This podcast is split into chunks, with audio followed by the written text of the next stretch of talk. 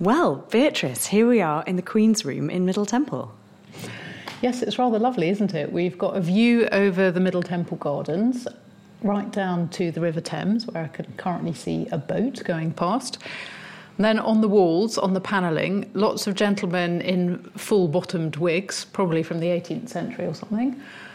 Yes, there's a guy with a very splendid ruff, and also I think that's the Queen Mother. We must, of course, mention our microphones and recording equipment set up on the table, ready to record our very first episode of the Pupillage Podcast.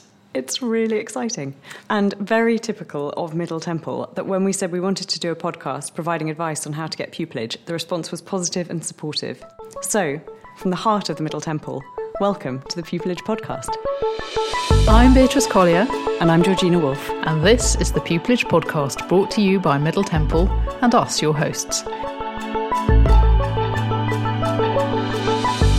It's a podcast for anyone considering a career as a barrister. From students at school, university, or on the law conversion course or bar course. It's for those contemplating a career change later in life and wondering what it might entail. And it's for the army of pupillage applicants out there, for those applying for pupillage for the first time, to the battle-weary, giving it just one last go. We know that at times the search for pupillage can seem daunting, so in each episode we talk to junior barristers fresh from their own pupillages, members of pupillage committees, senior barristers, QCs, judges, masters of the bench, and lots of other guests, and ask them for their advice, what to do, what to avoid, and how to succeed.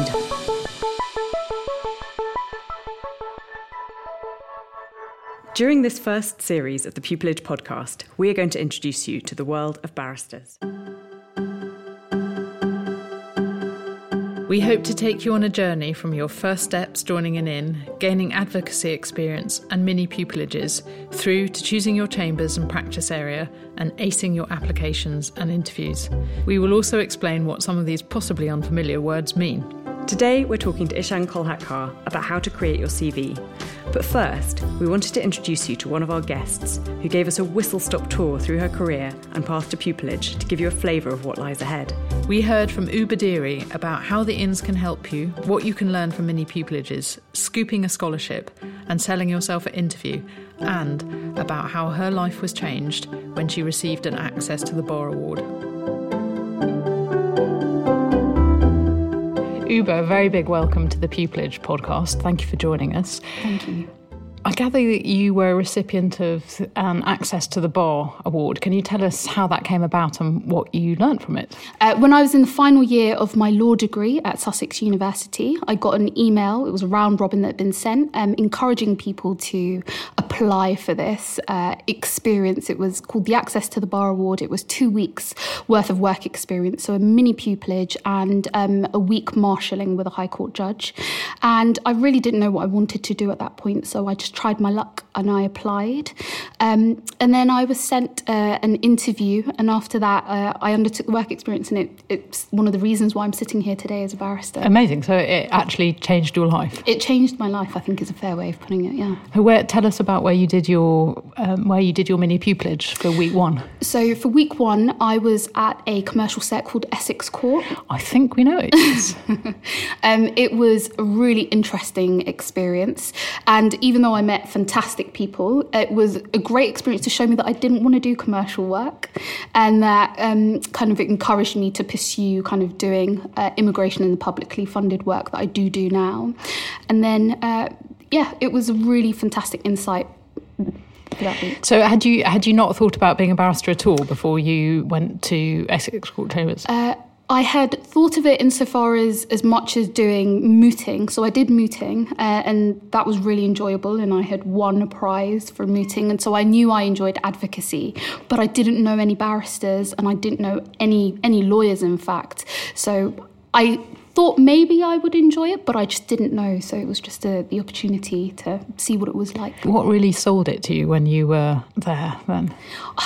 It was a mixture of things. I really loved the fact that even though you are self-employed, it was such a collegiate environment to be in, and just watching people and seeing people who really loved the law was super interesting. Even though I didn't love the practice areas they were doing, I found it fascinating. And just speaking to them about their experiences of doing paperwork and being in court. And it was definitely solidified when I did my second week of experience as well. Tell us about that. And so the second week was marshalling with a High Court judge, Master David Bean, who I think is now Lord Justice in the Court of Appeal. And it was really a fantastic insight, seeing it from, I suppose, a judge's point of view in the admin court. And he gave me loads of great advice as well whilst I was there. Do you remember any of it? Well, one of the best pieces of advice that he gave me was... he said that this job, a lot of it is about being lucky, but it's about making your own luck. And you can make your own luck by experiencing as many different things and speaking to as many different people and being in the right place at the right time and seeing everything as an opportunity. And that really stuck with me because that's really encouraged me to then go on and do more volunteering and all the pro bono work that I did do after. I'm sure that a lot of our listeners are anxious about not having contacts at the bar and how, you know, we've talked a lot about how valuable it is to speak to barristers about chambers and about practice areas. But if you don't know anybody, how do you recommend speaking to and finding those barristers? Well, I think that's really where the Inn comes in. And the Inn was my resource. It was my point of contact to really meet those people. When I say I didn't know, I did not know a single lawyer. I don't think I even really knew the distinction between a solicitor and a barrister until I started investigating. So the Inn really was my first kind of source of information and a really important source of information that introduced me not only to barristers but to judges as well. So I would say if you really don't know where to start, I think the first step really is getting involved in your Inn and seeing what outreach programmes they have. And there's always barristers and judges that are at these networking events that will get you comfortable to speak to people. Can you provide some reassurance then? Because it sounds to me like your experience of the Inn has been positive. Absolutely. I mean, I should say I wasn't, I am now maybe, but back then, about 4 or 5 years ago, I wasn't overly confident. I didn't feel confident walking up to barristers or judges in a room. And that's why it was so important to have a point of contact in the Inn. And for me, it was Krista Richmond, who introduced me to all of these fantastic people who I now call friends as well. And what was also really important is I had a friend who I met at bar school, who was in a similar position as I was, who really kind of didn't know anyone. And we used to go to these events together, and that made me feel a lot more confident, having someone that I knew we were kind of in it together. Yeah, no, that's a really good tip, because then, I mean, I know sometimes that... I remember when I was just beginning, you sort of arrive in a really grand hall and you're handed a drink, and then it's like, ooh, what then?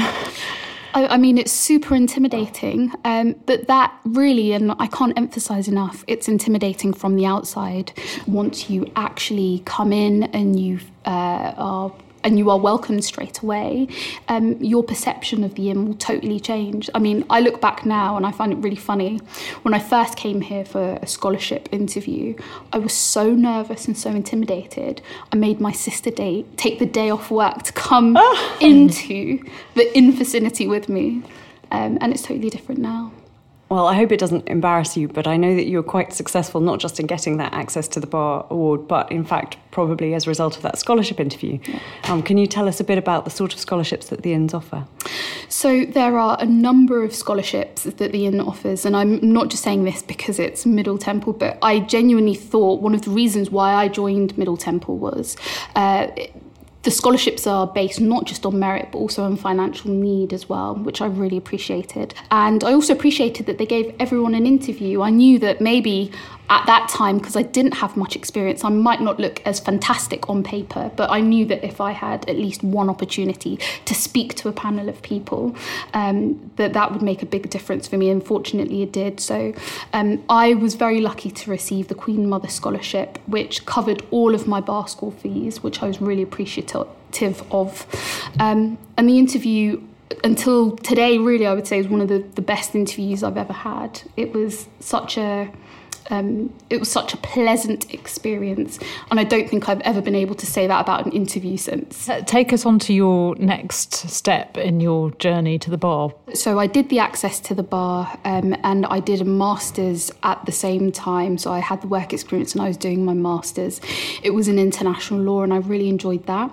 And then I started volunteering for a charity called Bail for Immigration Detainees, which really, I think that solidified even more. It was real casework, practical experience, and it was exactly, it's like Ronseal.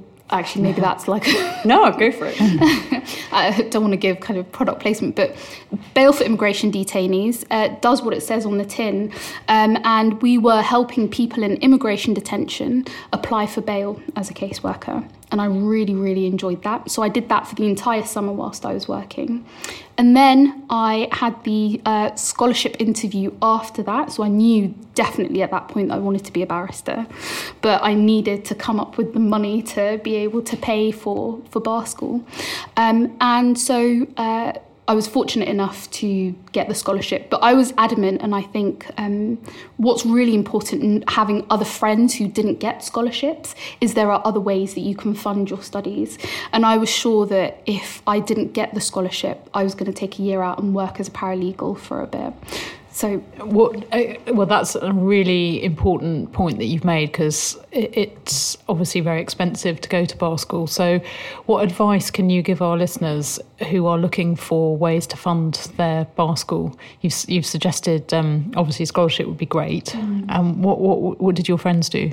So I had friends who worked in all sorts of jobs. Quite a few of them worked as paralegals, which gave them a fantastic kind of insight into the areas of that they wanted to go into. I had a friend who worked for an insurance company. I had a friend who was working as a receptionist in the evenings. There were people who were doing it part-time as well, along with their studies, which actually I don't think is a bad thing. So you're getting practical experience and spreading the cost over 2 years. And I did have one friend who just took out a bank loan to do it. So there are different ways. I think you have to really be realistic when you are considering how much you want to do this. And be pragmatic as well, but also stay positive as well. So what do you mean about when you said be realistic? I mean, realistic in that, are you 100% certain that this is the profession for you, or because I think it's a vocation, and it's a lot of money to be unsure. And that's why I think it's important to do as much work experience and research as possible. And I think it was having done all of the research, having done the experience, that I knew 100% that this was the career for me. And that if I wasn't successful, and I had that at the front of my mind, actually, that if I wasn't successful and I wasn't able to secure pupillage, that at least I would have the skills to go on and do another job. So I knew that at the end of the day, it still wouldn't be a waste for me, if that makes sense. So absolutely, I think that's what I mean about being realistic and kind of being pragmatic as well. You did some other pro bono work experience when you worked at the City Law School's General Legal Advice Clinic. Can you talk about what that entailed? So that was really interesting. So every other Tuesdays and Thursdays, we would run a general law clinic, and about 8 other students and I would alternate from being student advisors as well as legal managers. So if you were the legal manager of the clinic, you would be doing all the admin, etc. So booking in the clients, etc., arranging appointment types, liaising with the solicitors from the City Law firm who were assisting us with the clinic. And as a student advisor, you would essentially take down notes with the supervision of a city solicitor and go through whatever the issue was with that person. We never gave advice there and then, because obviously we didn't have the experience to give advice there and then, but you would go away and you would research whatever their issue was, and you would write them an advice or an opinion, which was overseen by the solicitor. And that was really, really important. We helped loads of people with their different kind of landlord-tenant issues. It was a great experience. And not only that, for those students who might be a bit anxious about their own lack of ability and their own lack of experience. It sounds like quite a safe space to first test giving legal advice. Absolutely. Having that supervision, and there was quite a lot of supervision, was really important. You know that it's not just, I think the difference now in this profession is once you give advice, that's it, that's just you. But it was a first environment to have that extra safeguard there and make those mistakes, and at least knowing that someone's going to correct it for you. Do you think that all of your pro bono experience helped you to get pupillage? Absolutely, hands down. And it gave me the confidence as well. I think there are loads of skills that are required to be a barrister. And I think more skills, certain skills are required in different practice areas. I knew from the beginning that I wanted to do, or at least I knew that I wanted to do immigration.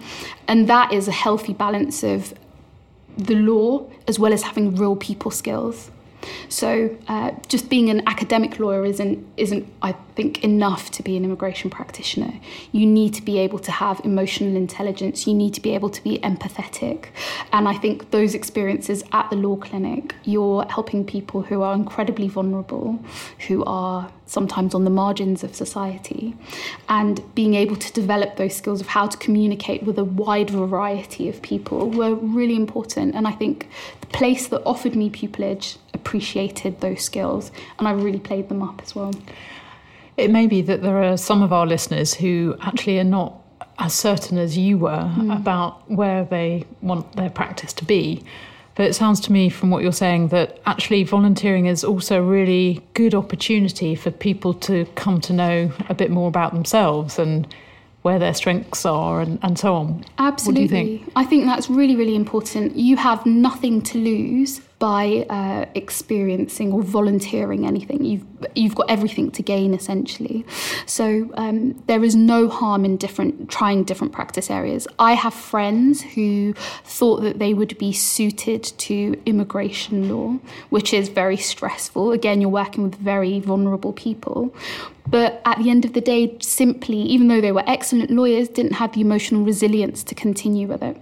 It's so disappointing when you don't get the right result for someone. And if that's something that's going to hold you back, then again, it's about being realistic and really taking the time to understand kind of what kind of a person you are, the skills that you have, and whether that would be suited to the practice area. I think what is very difficult now, at least, and I didn't feel this pressure, but I think people coming now to the profession feel this, is that you have to pick your practice area so early on. And because you pick so early on, it doesn't mean you're stuck there forever. You are not stuck. So I think that is the key message that I would like people to kind of receive. Ubah, one of the things that you said that really interested me was that the volunteering that you did helped you acquire confidence that really stood you in good stead when it came to applying for pupillage. I wondered if you could speak a little bit to our listeners about that process. So where you were when you started and how your volunteering helped you gain in self-confidence and self-belief. I wasn't confident to start off with. But I increased in confidence. There wasn't any time for me not to be confident, really. When you are dealing with people who've been made homeless, it's not about you at that point.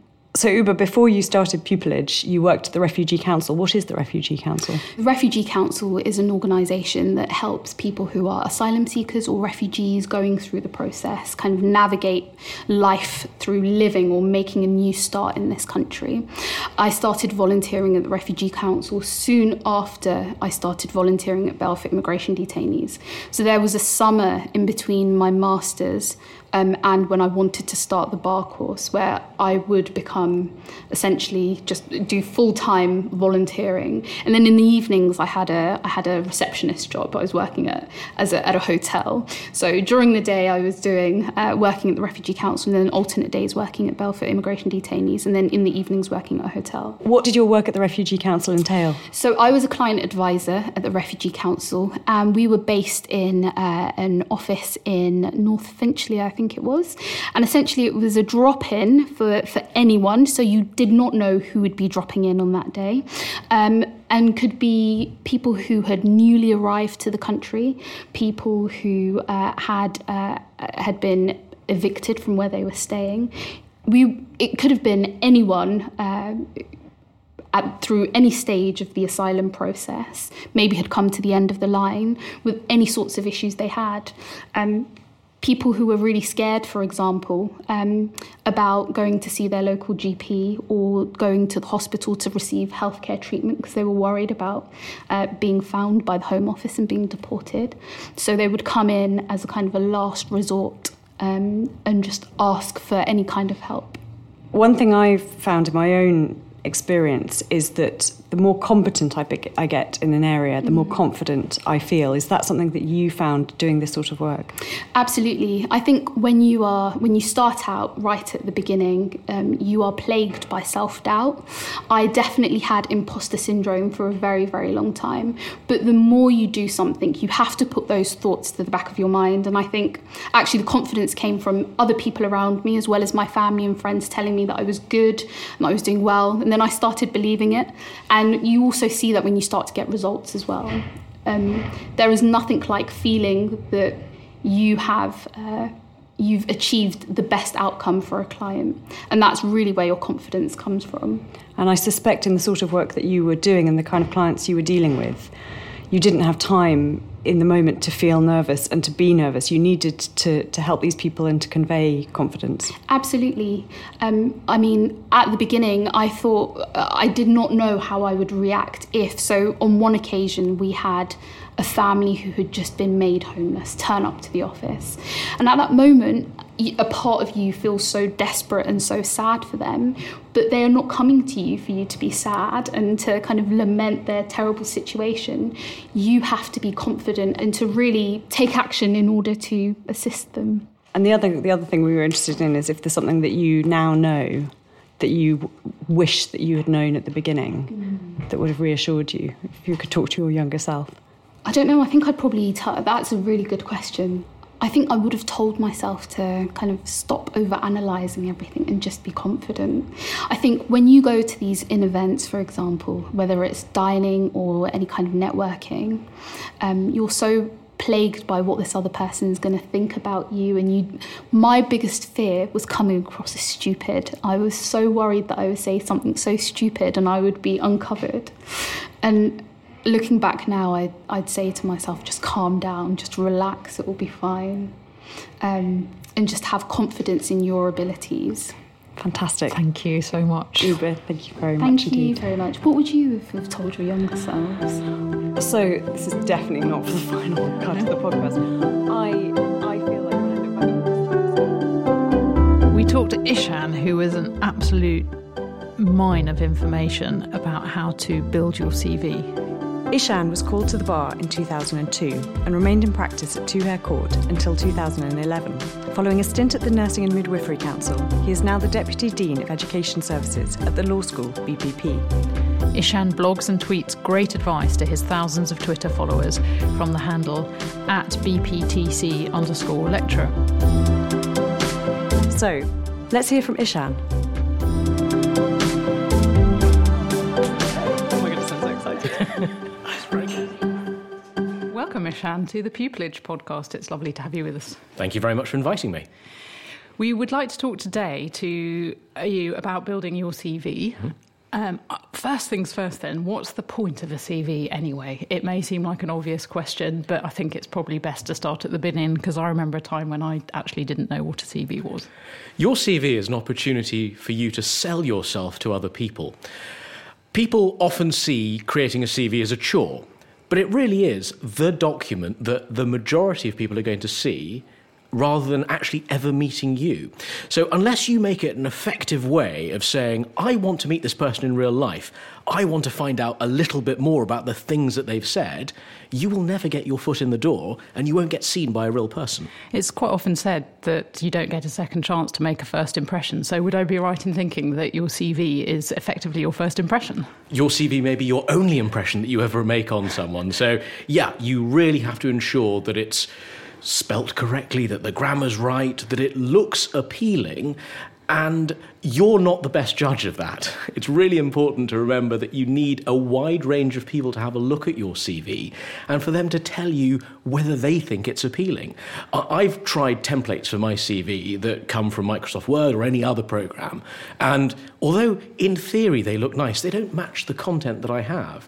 A CV in terms of layout that would work for a CEO with 30 years experience is unlikely to be right for a 22-year-old who's got far less experience but maybe a little bit more to write about each point. Oh, I see. Well, you've helpfully covered what it looks like. Perhaps we should also dive into what should be actually on the CV. What sort of things are we supposed to be putting on our CVs? CVs need to, as I say, sell you as a person. And the most effective way to do that is to show me how something is right rather than just simply tell me that it's right. A really good example in this context is mini pupillage. Many people say, well, I've done a mini pupillage here, here, here, and here. That's great. All that tells me is the name of a set of chambers. But if you can demonstrate very briefly something that you learnt on that mini pupillage, I actually understand that you got something out of it. And I can see that you went to court and learnt something, or in chambers with somebody and learnt something, rather than just being in and around a barrister, which by itself really isn't very impressive. Is there a standard format for CVs? You mentioned using templates. Is there a particular layout that law students and pupillage applicants should be thinking about using? I think when I did pupillage, people would say it had to be 2 pages and you had to make sure there's plenty of white space.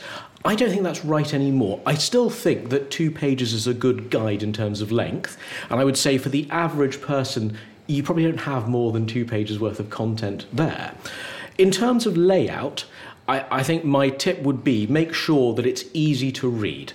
And I wouldn't want to be prescriptive in saying that you had to have margins of a certain size or a font of a certain size, but a conservative and sober font and something that doesn't have pictures or extraneous text is really what you're aiming for. You want someone to be able to read this fairly quickly and then reread parts that they want to read again, or perhaps look at a covering letter, or ultimately invite you in for an interview. So no Comic Sans then? No Comic Sans. And there's a diverging debate here that I have with a couple of people on Twitter quite regularly about which font is best.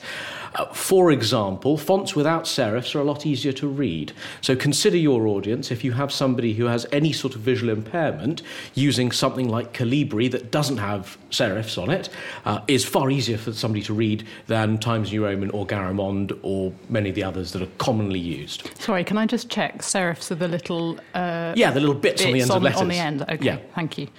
One thing I see a lot of in student CVs is a section called something like profile or introduction, where students set out in a few sentences how they're dynamic, passionate, and they're going to be brilliant barristers. I almost always put a line straight through that. Is that a view that you share? I put a line through them as well. If you are dynamic and persuasive and passionate about being a barrister, your CV will say that. You don't need to tell me. I think there is a small, maybe 1% of people out there for whom a profile is a good idea. And in my experience, it's perhaps somebody who's come to the bar as a second or third career and might just briefly want to contextualise their previous experience. But that's a very small number of people. And even then, your CV should be good enough to convey the message that you want. I also sometimes, when I look at a profile, think, what are you trying to hide? Or, alternatively, what have you failed to address that you think you can use this as a catch-all at the top to persuade me that you are all of these things that you've said? So, no profiles. What should we advise our listeners to be putting on their CV then? They need to summarise their academic achievements, don't they? And presumably their work experience. What else would you expect to see on a comprehensive CV? Well, if we just take those 2 points just for a moment, with the academic achievements, I think it's really important for people to be honest and open about those academic achievements. If you try and squirm over what may have happened or not put a result in, the presumption from the reader is that you have something to hide. So just be honest and open about the academic experience that you've had. In terms of how far back you need to go, I think applying for pupillage, your degree is the last thing that you need to put on there. If there are sets of chambers out there who are asking for more, A-level results, for example, then put them on. But I don't think you need to put them on there. In terms of your previous work experience, think widely about the ones you want to include. I think it's right to say that people often exclude things like Saturday jobs or work they might have done, for example, in a call centre or in sales, thinking that that doesn't refer to or that doesn't relate to the bar?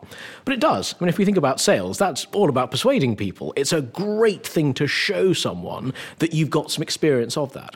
I also think there's plenty of chambers out there who really want a well-rounded person, and knowing that someone has had experience in the world outside of the law is really quite attractive.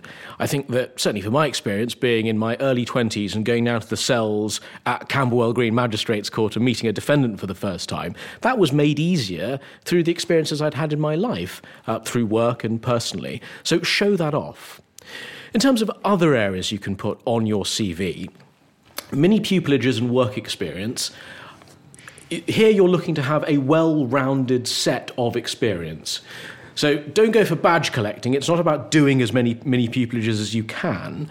My rule of thumb really is that you want to do 3 or 4, and you want to do them in 3 or 4 different areas, perhaps with a second in the area that you're really interested in. I think it's important to show not only why you enjoy family law, for example, but why intellectual property is not for you, and why you might have fallen asleep in a conference during a mini pupillage. Obviously, don't say that. That happened to me. I wouldn't put it on a CV, but I just illustrate that as a reason why actually I was able to talk about, not using the sleeping example, that intellectual property wasn't for me. It wasn't my kind of work. But in a way, I would certainly agree with you, because that sort of shows that you've given it genuine consideration, and that in itself is far more persuasive to the people who are going to be reading your CV, and they will feel that you genuinely want to work with them in their area of law, rather than it just being something that you've alighted upon. Very much so. I think the other thing to say is that as the line between what members of the bar and solicitors do gets blurred, I think it's quite important, if you can, to do some work experience with a solicitor in the area that you're keen on, so that you really understand where that dividing line is, and you could talk confidently in an interview about why It's the bar you want to go to in this area, rather than being a solicitor. Yes, that's a very smart piece of advice.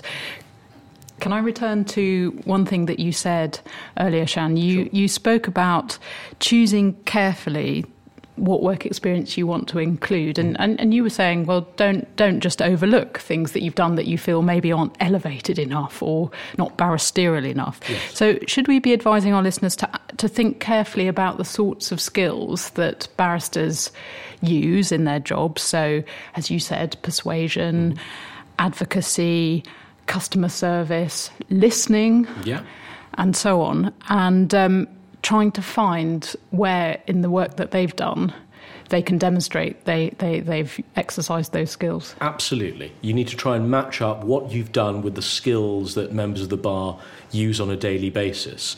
One of the ways to do that, if you've done the BPTC, is to think about the modules that you did and where you can find analogous experience in your working life. Also, it's important to do that because if you're going to write about, for example, working in sales, as well as saying that that's where you worked and when describing it, this is your opportunity to say how that experience enhances you as a prospective applicant.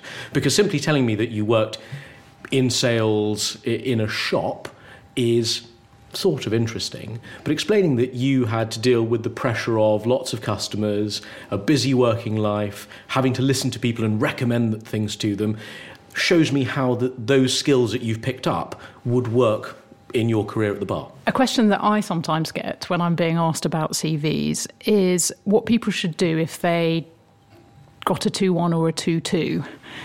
Is the CV the place to explain why they didn't get a higher grade, or what do you think? I don't think the CV is the place to explain. What I would say is that if you have a 2-1 or a 2-2, this is a good opportunity to put down results for modules that are better than that might show off your skills. So, for example, if you had a first or a really good 2-1 in a series of modules, put those on there, because that will help the reader understand the context of your grade. In terms of explaining where you got to, there's a very fine line between the people who can tell you to 2 or perhaps even 3 decimal places how close they were to a first or a 2-1 from the grade they actually got, to the people who genuinely have a reason that will support poorer or poorer than expected academic results.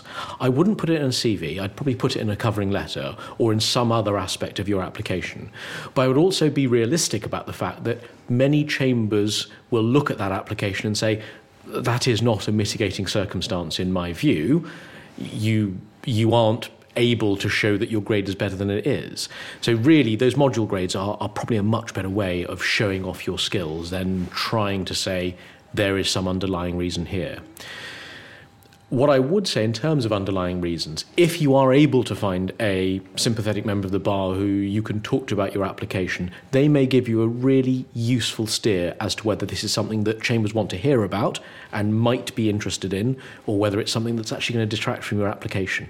I see. So it's definitely a possibility that it might detract from your application. I think so. I think you might read this and think, well, actually, I don't think there's anything mitigating here whatsoever.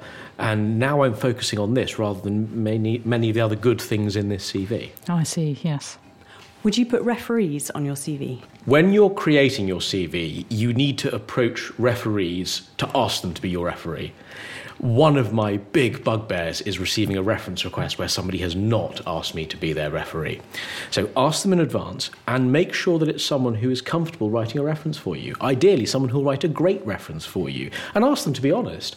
I've had students who've approached me for a reference and I've said, I don't think I can write you the reference you want. You really ought to try someone else.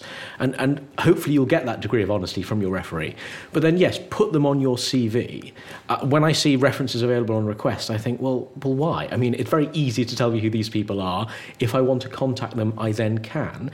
And be mindful of the fact that some chambers, actually an increasing number, use referees to decide whether they should interview people. So don't add an extra step or an extra level of difficulty for them. How many referees would you advise? I think two is a good standard number. Yeah, two is a standard number, and one academic, one professional, if you've got some professional experience, otherwise two academic. And I think beyond that, if somebody wants more referees or wants to contact a specific employer or institution, then they can contact you. One thing I see quite a lot of when I'm looking at references is often the same BPTC tutor giving references to more than one student. And for me as the reader, that's extremely revealing because I can normally see whether the tutor prefers one student over the other. But for the student, I can see that that's a disadvantage. If a student came to you and said, I'd like you to be my referee, but are you giving other students references? How would you answer? I would answer honestly and say how many others I'm giving references for, and I would, without breaching any of the students' confidentiality, probably explain the sorts of areas or parts of the bar in which I'm giving references this year. Not every tutor feels comfortable saying that. I think that the easier conversation to have is, do you think that you're the best person to write me a reference? And I think you've got to be comfortable enough to ask that question. And I don't think you should be shy from asking it. And I think in many cases it lets the tutor say, no, actually I'm not.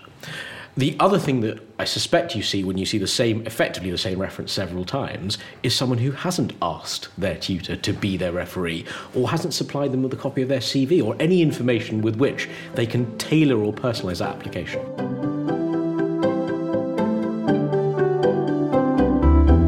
I think that when you see your CV as an organic document, you will start to update it as things happen. I have a note on my iPhone that is things that I've done. I put them in there and they either end up in my CV or in an appraisal at work or in an application form later. If you sit down and think about your CV at punctuated points, for example, application season, you will undoubtedly forget about things that you've done that you could put on your CV. So if you see it as something that you constantly update and is constantly in a state of, well, here's a version I sent out, but here's the draft one that exists from the day afterwards, you will always have the best information on there. And would I be right in thinking that treating it as a living document is an excellent way of identifying any gaps in your CV? Because presumably, if you sit down to type it, you get down to type it and there it is in black and white. And that way, if there's nothing to type, you know that you need to go ahead and acquire that experience. Very much so. And you should use it as a way of thinking, right, well, that's what I need to do. So, for example, if you're listening to this podcast and you think, I would like to go and do some work experience with the solicitor in the area in which I am going to hopefully practice in, if that's not on your CV now, that should be the thing you think about, well, that's what I need to do next. That's where I need to target my efforts. So perhaps a sort of twinned with your CV, a to-do list. Very much so. A to-do list of things that you want. Or combine the two. Have the draft where it has a big red box that says missing, and you can note very carefully what you need to put in there. But don't email that one out. Don't email that one out. Absolutely not. The other thing to say about building your CV and thinking about what should go on there and perhaps what's missing is if you've got a friend or a work colleague or someone that you study with that you know well and knows you well, they can often help you with things that you've forgotten about. So when it comes to doing my CV, it's actually my wife who's much better at remembering things than me, who says, what about that committee you served on, or what about that thing that you did? Finding that person, if there is someone out there who can help you, is really useful. It probably tells you that that's the person that you share far too much with, but they're a useful person to have when it comes to building a CV. And that person might also perhaps be able to help you think about the things that you have got on your CV in a different light. Certainly I find when I'm looking at student CVs, the facts are down there, or the raw material is down there. But it really needs, after conversation with me, it has been reformulated in perhaps a more effective way. Absolutely. If you ask someone to look at your CV and look at the individual points, and ask them to look at it through the lens of, do I understand what you got out of this, rather than you simply telling me what happened, that's a good starting point for them. Because you can get them to say, well, okay, that mini pupillage you did, this is what you did, this is what you got out of it. That's what I as a reader can see. And if it doesn't match what you want to convey, then you know there's some work that you need to do on it. If it does align perfectly, then great, you've got a great version of your CV. But remembering it's an organic document, it's great today, it's out of date tomorrow. Ishan, you are a trailblazer when it comes to social media and very active, as we've mentioned, on Twitter. Do you think that students should put their Twitter handles, their Instagram accounts and these sorts of details on their CV? Social media is a minefield for students. I think that if you have a professional account which shows you off in a professional light, then by all means put it on your CV. Otherwise, hide it away from the world. Make sure that your feeds are all private, because there are chambers and employers out there who will go searching to see what they can find. If you use one of your social media accounts to talk to your friends and post pictures that only you want to see, make sure that you have them protected in that way. So yes, if it's a professional account that shows you off and in a professional light, otherwise absolutely not. Can we finally ask you then, Ishan, what is your top tip for creating a successful CV? My top tip for creating a successful CV is remembering that it is a living, breathing document, and that you need to update it as often as you can, and that you need to look at each aspect of it on a regular basis and say, is this showing off the experience that I want in a way that I want to convey it to the person reading it? Because if it doesn't, my CV will go no further than the recycling, and I will never be met by the person reading it.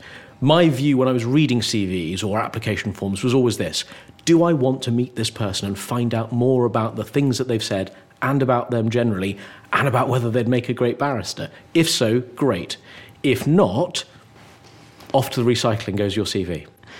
Ishan Kolhatkar, thank you very much indeed. Thank you very much for inviting me. Thank you. Thank you for listening to the Pupillage Podcast with us, Beatrice Collier and Georgina Wolfe. Brought to you by Middle Temple. Production support and music by Alex Dopirala. Huge thanks to the wonderful team here at Middle Temple. James Rogerson for helping us with the logistics, Darren Latty for coffees and pastries, and Colin Davidson for his enthusiasm, encouragement and awe-inspiring Little Black Book. We'd also like to thank all our clerks, and our senior clerk, Mark Waller in particular, who have not disowned us for sneaking off down the road to Middle Temple for recording sessions. Please check out the show notes for more on our guests, links to sources of information, and a glossary of terms used in each episode. If you have questions you would like answered in future episodes, or want to give us some feedback, please email us at pupillagepodcast@gmail.com. And if you've enjoyed the episode, please rate, review and subscribe. It helps other people to find the podcast.